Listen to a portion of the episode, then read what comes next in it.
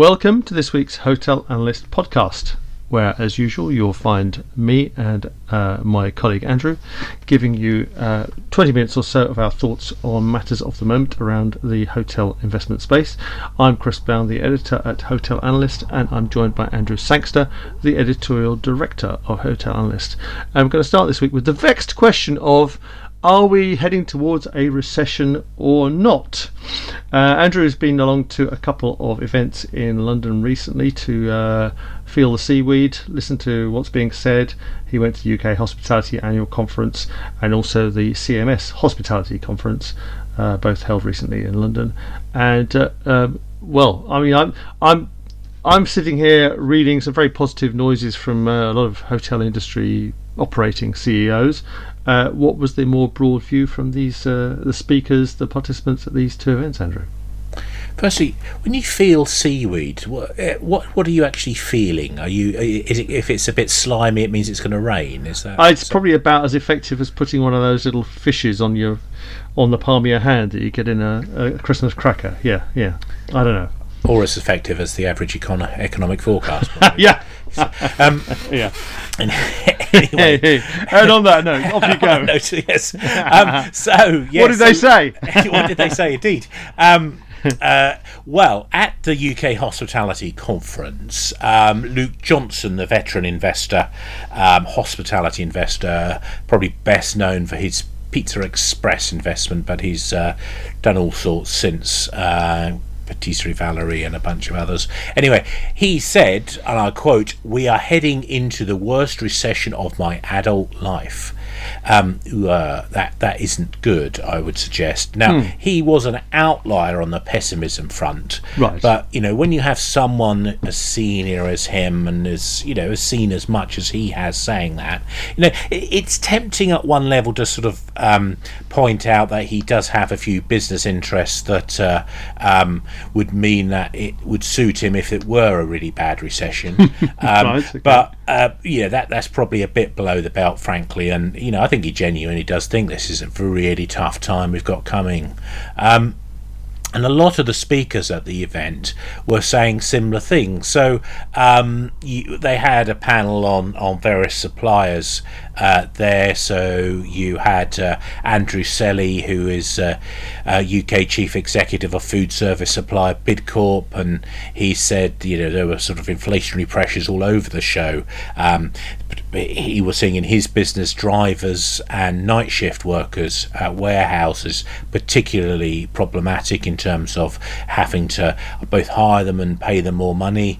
Um, fuel, he said, was 70% higher than it was 18 months ago. Uh, looking across um, to the Food and Drink Federation, Karen Betts, the chief executive, said uh, it was the worst inflation uh, for 40 odd years. Stephen Cassidy uh, from Hilton, SVP UK and Ireland at Hilton, um, said it was the most challenging challenging environment of his career um, in terms of the tight labour market that was being produced. So we, we've got this this overarching sort of a theme of negativity I would suggest that's that's really sort of taking hold at the moment and of course a lot of this stuff is is um, it builds on itself. You know if, if you start becoming negative that leads to negative outcomes because businesses start thinking oh if everybody thinks it's going to be tough we'll cut back on that investment. And you know you get a spiral down as, as a result Yeah. of that. But uh, so far um, and I would contrast now uh, Rhys Herbert who is um, senior economist at Lloyd's Bank, he spoke at the CMS Hospitality Conference a couple of days after the UK Hospitality one, and he was much more optimistic, um, suggesting actually we're probably going to um, see inflation start falling. It's maybe even peaked now, and it, he, thinks it's going to be lower. Um, faster than the Bank of England's see. So Bank of England sort of suggesting it's going to be mid 2024 before it drops down to its target of two percent. He thinks it's going to hit two percent inflation um, by the end of next year, which is pretty darn good news. And if we start seeing significant drop offs in inflation towards the end of this year, as is sort of built into his um, projections, what did he call them? Um, scenarios, I think um, was his favourite term. I'm not quite sure what a, how a scenario is different to a uh, forecast, but that, that seems to be the buzzword. I mean, we had lots of scenarios during COVID, which turned out to be codswallop, actually. Um, and um, I wonder how many of these current economic ones will, will be the same. Um, my own sense, and like you, Chris, talking to people, you know, it's just not here on the ground yet that mm. that things are really genuinely that grim. And certainly, what we're seeing in terms of the numbers is consistently um, surprises on the upside. Mm. Um, we're, we're not seeing this negativity come through now. I, I think over the next sort of six to nine months, it is going to be a tough time. That seems to be the, the period everyone's saying, so it's going to be difficult. So you know, it won't be until sort of Easter 2023 before we, it's very clear where we're heading, and hopefully by then it is we're, we're in a period of much lower inflation. Interest rates won't have shot up as much as everybody fears. So the Bank of England is currently projecting things to be, um, and Rhys Herbert was agreeing with this. Um, you know, we'll get to about two percent um, in terms of the base rate. Now, you have to remember that for 300 years, the Bank of England base rate never went below 2%. So the fact we're just getting back to 2% is actually not that bad news.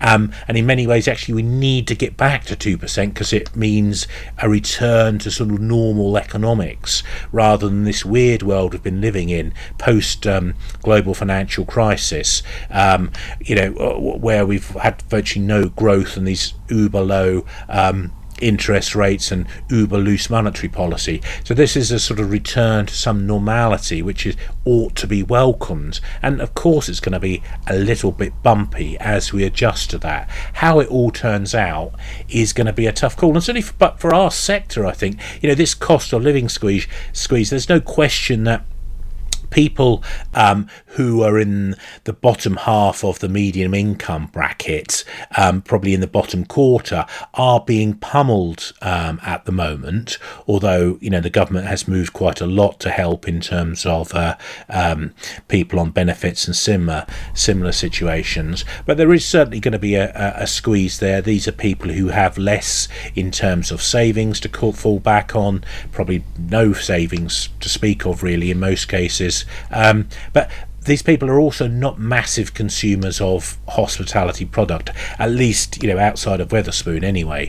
um, in terms of the more upmarket stuff, you know the stuff we generally talk about um, on on this podcast, which is the hotel and accommodation piece. So you know the the people at the top half of the um, medium income bracket, I think we're going to be, uh, uh, generally speaking, uh, you know, we've had two years of not being able to spend money on on hospitality product. That's going to be a priority, and the money is largely still there for this bracket. Mm. So hmm. I think there are reasons to believe it's going to be okay in in that consumer side, and of course, in terms of accommodation, the accommodation sector, it's businesses that really count here, business travel, and that so far is confounding on the upside, despite all the dire predictions. Um, not here on Hotel Analyst, we've always been more bullish than the majority um, about business travel.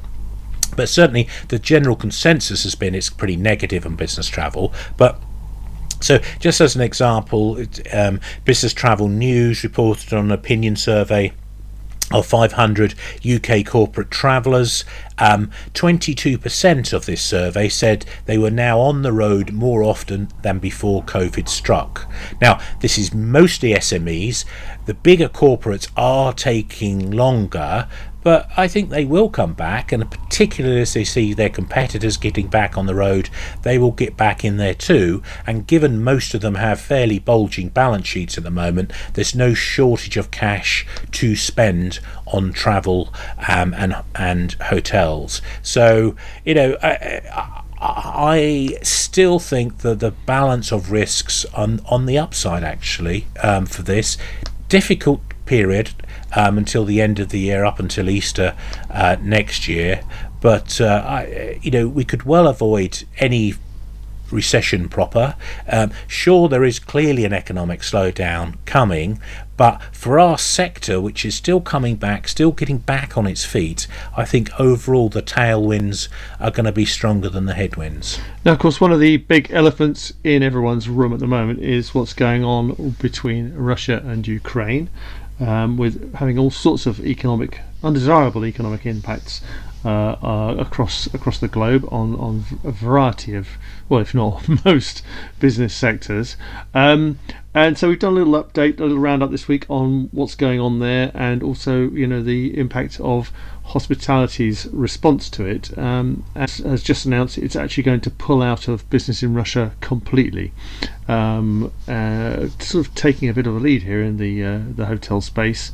Um, by uh, by declaring that you know it's it's government sanctions are going to make it practically impossible to carry on in Russia, so they are cutting completely out. Um, they're moving faster than any of the other big international hotel brands, uh, and indeed some obviously have already kind of publicly said they're they're going to stick in there and have not updated us on that uh, at all. But interesting how the kind of landscape is moving with many international businesses uh, pulling out completely from Russia, showing kind of solidarity with, with governments and, and moving in in line with government sanctions against Russia. Um, so, uh, will will others follow Marriott's lead? Let's see. Yeah, I, th- I think they will. Um, I, I, I, think um, certainly I understand from talking to insiders at both IHG and Hilton that there are negotiations ongoing with owners in Russia um, and they're seeking to end those contracts. So they're tricky. They, the, the thing is, they don't want to be left with legal um, exposure. Uh, I mean, it has to be said, a bunch of other um, similarly placed companies like McDonald's, um, like KFC, others who have franchise businesses have taken the view that actually this is more, there's far more to lose for our brand integrity by remaining in Russia than there is in terms of legal action, etc. We're just pulling out. Um, the hoteliers have been more cautious and much slower at doing this, but there does seem to be one way in terms of the travel, direction of travel, and that's to leave Russia. And I don't think anybody's under any illusion that Russia's suddenly going to become uh, you know, a viable market for hoteliers any time soon. Even if the war ends tomorrow, um, Russia's going to still be on sanctions lists. Mm. Um, Russia's still not going to be a place where you can go and do business. Um, therefore, actually, you're better off you know speeding up this this this move to exit because I think ultimately if if you're still there I don't know how long it will take, but in a few weeks, few months, you are likely to get into the firing line for consumer boycotts. We've seen a bit of that. We saw Decathlon get in line for consumer boycotts. That caused them to retreat. Um, interesting, the parent group has carried on with its uh, its supermarket business and its um, and its business in uh, DIY stores. Um, but you know, I do wonder just how much longer that can carry on as well. And I think for the hoteliers, um, I think they're going to have to to come out. And it's pretty clear. Um, certainly, when we speculated um, a few months back now about uh, Radisson, and because of the Chinese ownership, we suggested well they were potentially under less pressure to um, come out of Russia, they reacted immediately on us publishing that story and said, "Look, we are closing down our our um, corporate office in in uh, Russia, and we are not expanding in Russia." Um, pretty much the same thing. All of the uh, um, other uh, Western um, hotel brand companies um, said. So um, I think you know I think for Radisson as well, especially you know, with the news that we've just heard this week that uh, their US bit of Radisson is being flogged off by uh, the Chinese owner to Choice, uh, um, and which effectively puts Radisson elsewhere on the block. Um, you know, Radisson is not likely to want to tarnish that by um, getting um, caught up in any sort of consumer boycott or whatever in Russia. So I think they're heading out that way. And Accor, um, although like other French company seems to be among the more reluctant to pull out. I think that's going to have to come out as well. Um, and I think, you know, it, it's very difficult to justify remaining in Russia, given what has gone on um, with this invasion, given um, if you've got any integrity, any sort of um, you know claim to sort of ESG, uh, hold some sort of integrity and values around ESG, you you need to come out, and and and that is the simple answer to this. Um, and it's about time that they they did that. Um, they've had the months now to negotiate these deals to get out finish finish off that negotiation and get out. Now we've been taking a bit of a look this week at a couple of well, let's let's call them opportunity areas around the globe as uh, hospitality and tourism kind of restarts. Uh, firstly, we've been taking a look at what's going on in the whole market across the continent of Africa, uh, triggered by the latest annual report from uh, W Hospitality looking at well stats, uh, the details of, of who's doing what uh, across various bits of Africa, and we also had a bit of a closer look at one particular country market in Asia, that, that of Vietnam. Now, Africa's uh, a, a, curious beast. Um, you know, it's a massive continent. It's potentially a massive market, but uh, in terms of branded hotels, it kind of just tickles gently along. Um, there's a lot going on uh, along the northern area Egypt has got a massive pipeline of hotels.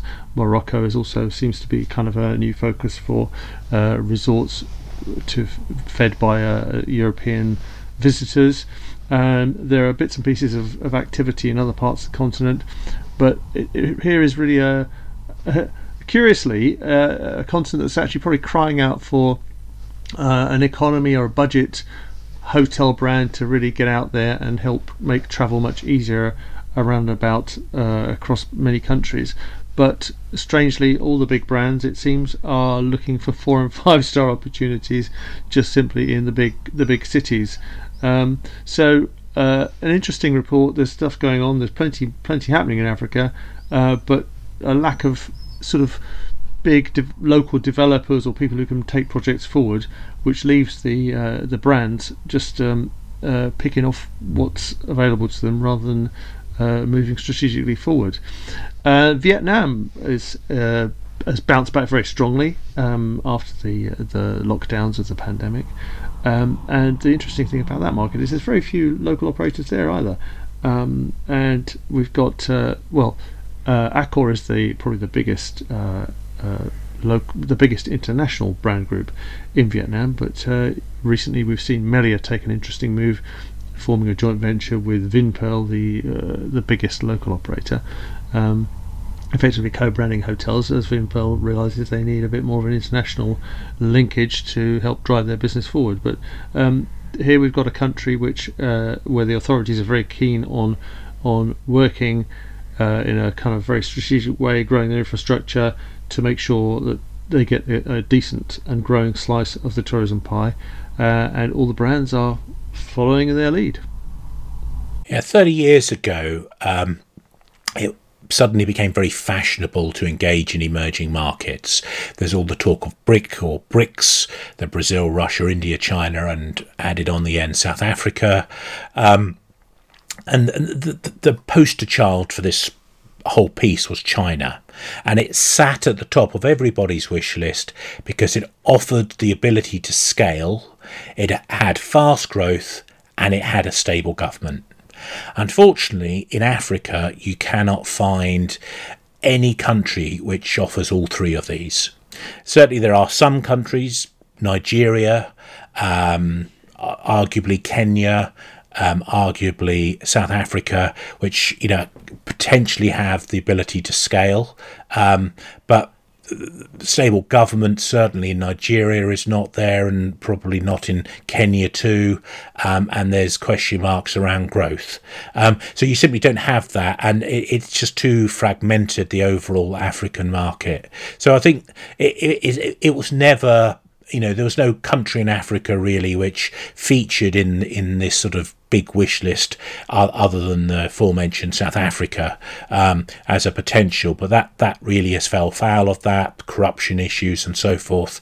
Um, really, I mean, every emerging market has had issues of corruption um, and retains issues of corruption. But if you can box them off, um, which is possible, um, you can do that. But you know, South Africa's corruption issues went broke out of the box, I, would argue, um, and made it very difficult, very problematic place to, to do business. Um, and so, unfortunately, Africa has failed to live up to the, its potential. Now, there's no question Africa is going to be an important place.